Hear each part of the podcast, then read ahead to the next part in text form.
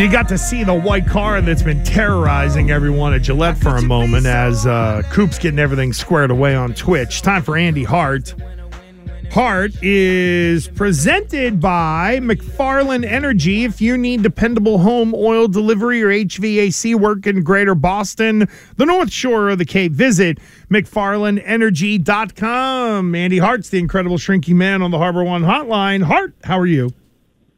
Hi, fellas. I'm doing great. Uh, it was interesting to uh, hear Garrett Wilson talk about his very young perspective of the Patriots Jets rivalry.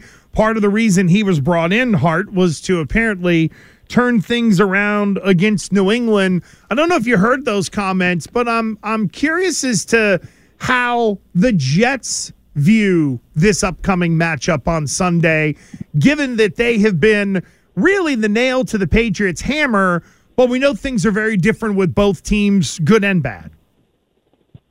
I think it's a big game for both teams, and I think this is um, the way I'm sort of describing it is not a must-win game for both teams, but a can't lose. And I'm going to use the Belichickian before you can win, you have to not lose. Come on, I love it. I love it. What a Jedi mind trick! It's like uh, it's like a guy complaining about his contract, and he just give him a bunch of incentives. Oh, more shots at poor Trent Brown. Oh, uh, what? Uh, Trent Brown? Remember when Trent Brown told us in camp there was nothing going on? That was more of the Matt Judon should get $20 million club, and they Jedi mind tricked him as well. It's amazing, Hart. Am I? Am I to a cynic to wonder if Trent Brown actually had a concussion last week, or if there's any chance this was uh, contract related? Boy, is that too I, cynical of me? I mean, it it isn't, but considering that concussions have been there are very few powder kegs in the NFL. Concussions are one of them. If it got out that a team was sort of fudging that whole deal, don't don't you think that the league would, especially given New England's history, that they would come down pretty hard on the organization if they found out that was the case? Probably, but they can't prove it, right? Concussions are still that gray area where there's no yes no test like, oh, test his blood. He's got a concussion. So I think it kind of goes back to those early Terry Glenn days when it was, you know, hamstring. You know, you pick these injuries that no one can prove your hamstring isn't tight. No one can prove you do or do not have a concussion. I just, my sniffer, with the way that played out over the last week, the concussion comes out of nowhere, and then he has this contract adjustment, and now we'll see about today's injury report. But if he gets back on the field, I don't know. My sniffer just doing a little sniffing around there. But in terms of the rivalry, I, I think this is a huge game for both teams. I mean, if the Patriots go down 0 and 3 and are trailing everyone in the East, y- you got problems. And for a Jets team that went from Super Bowl contender to we got to scrap every win we can possibly find, an 0 and 2 Patriots team is is probably a game where you say we need to win that. If we're going to still hang around and have this dream of Aaron Rodgers coming back for December or the postseason, this is a game we have to win. And I think it's both quarterbacks saying, how about we throw the ball to the, the color jersey we're wearing and don't throw it to the other color? And if we don't throw it to the other color, we'll probably win. I think both these teams should be going in to look to win this game like three nothing. Don't hmm. make don't make plays, don't make mistakes, low scoring, just Can't win wait. the game somehow, some way. Wow. Can't I love wait. it. I love it. That'd be great. Oh, Three yards man. in a cloud of dust. Nobody's taking any chances. Everybody's playing real nope. careful. It's like Buffalo in the, the weather game. Yeah, it's like it's like it's like yep. you're walking. It's like all like you know cold and icy, and everybody's walking really gingerly to their car because nobody wants to fall on their face. Yep, um, exactly. So, I mean, you know, what do you make of all the, uh, I guess, the numbers and the stats, and even Bill O'Brien talking about, you know, not being able to run the ball and stalling when it matters, right? Their red zone numbers are really good, but it seems like when they pass to 50, it's like they they have like a like the engine light maintenance light goes on and they can't get to the 20 where they're really good.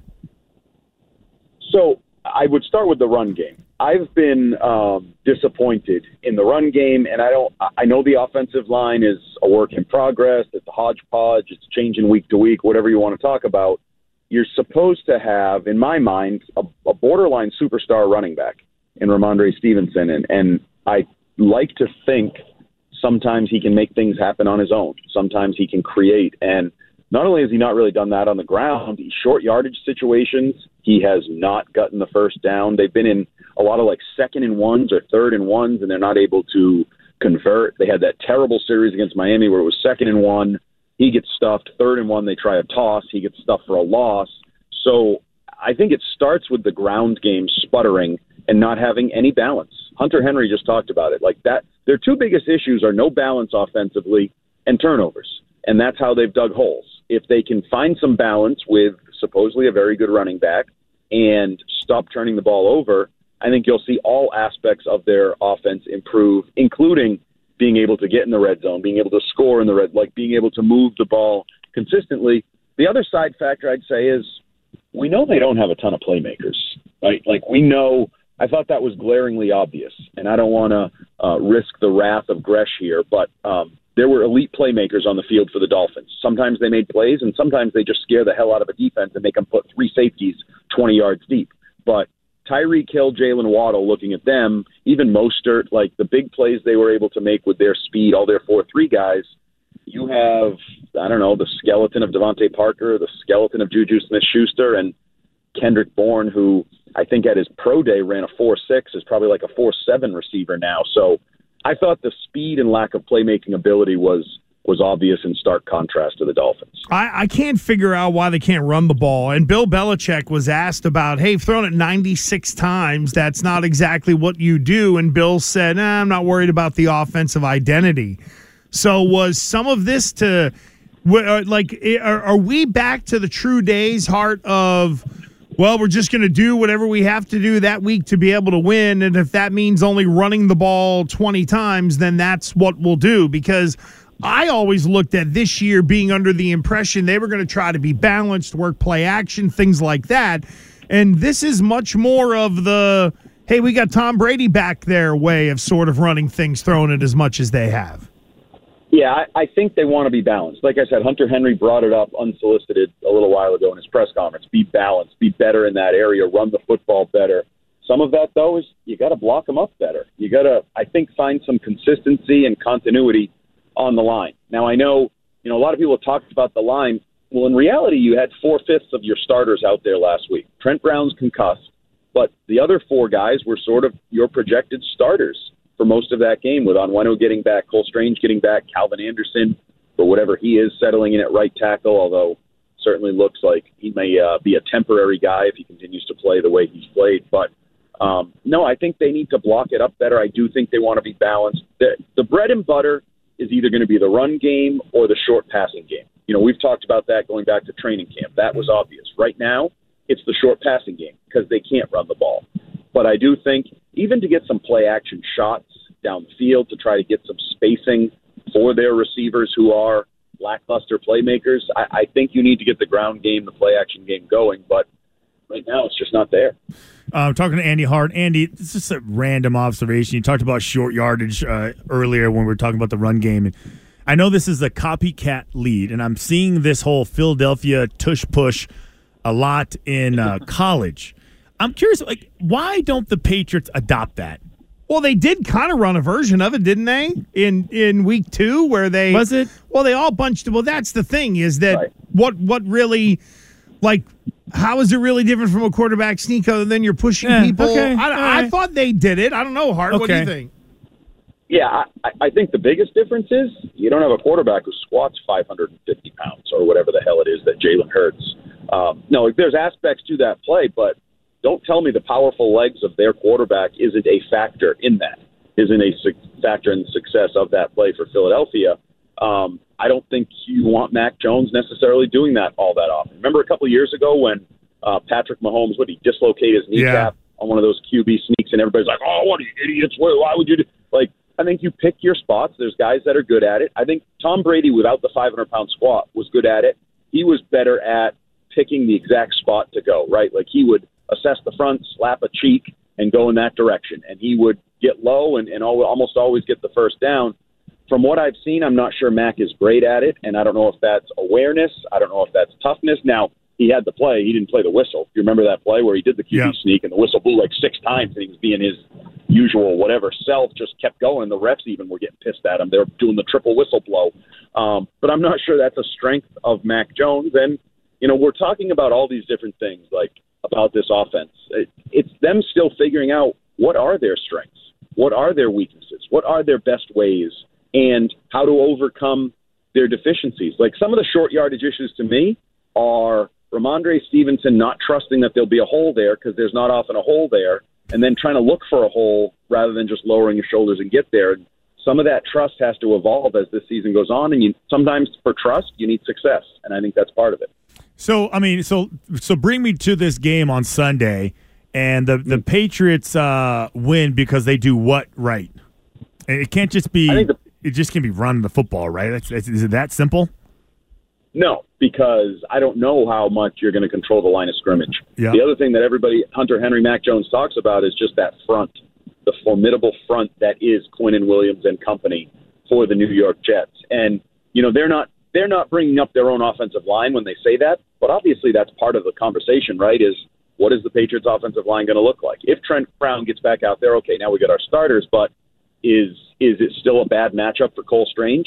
Quinnen Williams kicked his ass last year. Is he going to kick his ass again? Um, is Mike Onwenu ready to go a full game? Is he back to his powerful self? Is Calvin Anderson a weak spot? Like, even if you are healthy, quote unquote, out there, I think that's a tough matchup. So, no, I think you're going to have to continue to throw the ball quickly, effectively, intelligently. I think you're going to have to lean on Mac. I mean, Mac is leading the NFL in attempts and completions through two games. I think you're going to continue to have to throw the ball. Maybe not at that level. You're not going to throw it 54 times like you did for his career high against the Eagles, but I think you're going to continue to have to throw the ball. But I'll start where I said earlier. You have to not screw up. You, uh, you can't make dumb mistakes. You're not good enough talent wise to make dumb mistakes. So you've especially had two straight week. weeks. Well, especially this week with a dangerous team that takes the ball away, is going to take the ball from you. If you give it to them or give them opportunities, they're going to maximize it. But I mean, the proof is in the numbers. You lost two games by one score. In one game, your quarterback threw them points by giving them a pick six. In the other game, he threw an interception in the red zone that's probably points for you. So, like, those are taking points from you, giving points to them. That's how you lose one score games. So, it, it starts with that. Mac has to be clean with the football, has to be smart, and you have to, you know, Pop Douglas, other guys. Those are the plays you're going to have to hope don't come this week. That was a good play by Bradley Chubb there will be Jets defenders flying around the ball trying to force turnovers. You need to minimize those if you're going to have a shot. Well, you know, Andy Hart, there are a lot of people complaining about Mac Jones not just chucking it up down the field. Should the Patriots risk him getting blasted in the pie hole a couple of times to chuck it over 25 yards? No, I don't know why you would. To me, there's a there's three very distinct reasons why you would. One you just mentioned, the offensive line. I don't think you can protect long enough to give him opportunities to go down the field. By design, they were getting rid of the ball in under two seconds. I know the the network the other night did a good job showing that. Like that that was a big part of their game plan. We've talked about that since since the summer. Mm-hmm. Part two is I don't think Mac throws a great deep ball. I don't think he's a great deep ball thrower. I don't think that's the strength of his game. I think the strength of his game is short and intermediate and spot throws. He made some nice spot throws the other day off his back foot, knowing where the guy's going to be, put it there. And then third is who who are you just like Icky Baluki to get the ball down the field to? I don't think he has any playmakers down the field right now. I mean, there can be a dispute on the Kendrick Bourne one down the left side. I actually thought he kind of got held and interfered with, but not everybody agrees with me. But I mean, Kendrick Par- I mean, DeVante Parker's supposed to be a playmaker, an 80-20 guy, right? Oh, if you throw it to him, it's an 80-20 ball. Hasn't felt like an 80-20 ball for much of the last year and a half. Um, Juju, not exactly looking like he has bouncing and step ready to make plays. So, I, other than you know big plays, catch and run to a guy like maybe Douglas, I don't know why you're not built to throw down the field with the line, the quarterback, or the receivers. So why would you take a square peg and jam it in a round hole? Uh, I am uh, I am with you on that, friend. And you knew that I asked that question uh, half serious and half glib. This one is fully serious, though. Now, I don't know if you subscribe to Kayshon Boutte doesn't get the feed in bounds. They gave him two chances. He's not even active in week two. They brought up whatever's left of Jalen Reagor. Demario Douglas got sat down during the game in week two. Now, I don't know if they'll go as far as to sit him down, but do we see a reemergence of Boutte? Do they continue to punitively punish both of these rookies as we've seen in the past? Where do you land on that? Well, I land on this question being the saddest part of the early season for the Patriots that we are lamenting the the two sixth round rookies not having big enough roles, not being on the field. I mean, that's how sad it is. You're counting on two sixth round rookies to be key injections of playmaking ability or whatever to your offense. Like, if that doesn't tell you the story of how this team was built and, and how the skilled position players are thought of and are coming together, and you know these reports that they don't view Juju as a top five wide receiver and all these various things. I mean, it's those guys should be getting in where they fit in, like pick their spots, make a play, you know, start to build some confidence. They shouldn't be out there, or or when they're not out there, you're like, Where, where's Boutte? Where's Douglas? Like, I don't think Boutte's ready to be an every down NFL receiver, and I have no idea about Douglas because you didn't, you chose not to play him in the preseason, and I'll go back to that. You know, you want to talk about why did he fumble? Maybe he's not quite ready for NFL speed or physicality, or Bradley Chubb chasing him down. Well, maybe if you chose to play him in a preseason game and get him some reps, more than six reps in August, maybe he'd be more ready to go. So uh, I think it's a really sad commentary on the Patriots offense right now, how much people care about Demario Douglas and Kayshon Boutte. I really do. Yeah, it, you it makes you think that uh, like you know some of these other coaches, based on the slow starts, if they're going to reassess how they handle preseason. You know, it'll be yeah. interesting to see how how Bill does things next year. Um, all right, so um, who wins and why? Um, I'm gonna go with the Patriots, but I don't feel great about it because I think that defensive front could own this game. I think this could be a train wreck in the trenches for the New England Patriots, even if Trent Brown is out there. Um, and if they can't get the ground game going, and if Mac has no time, it's going to lead to mistakes. It's going to lead to punts. This is going to be a rock fight, I think. Um, I don't see the Jets putting up a lot of points either. I think they will give Zach Wilson fits. He will throw into a Patriots team meeting in the secondary. You will have an interception. Um, so I'm going to pick the Patriots to win the turnover battle and not lose the game. So the Patriots will not lose the game by a score of 17 to 6. Wow. Uh, I did have exciting. I did have one other question for uh, Hart, and oh. and that oh, is, yeah. are special teams back? Oh hell yeah!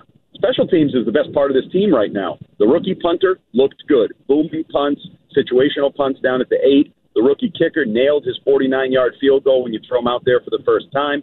Then you have Joe Judge, Cam Achord, whoever it is, scheming up the school or punt block. I mean, other than a little bit of a questionable punt return situation with with Jones, Marcus Jones out, and Douglas making a weird return there. Um, yeah, I absolutely think, so. and it should be back. You've invested draft picks, coaching, and uh, millions of dollars of free agency, and it sure as heck better be getting some return on that investment. There you go. Now it's just time for the offense to get there as well. Our guy Andy Hart, you can listen to him on the Six Rings postgame show. Hart and Fitzy will be all over it right after Patriots Jets here on WEEI and of course the Breaking Boston podcast. Hart, thank you, brother. We'll talk to you soon. Thanks, fellas. See you.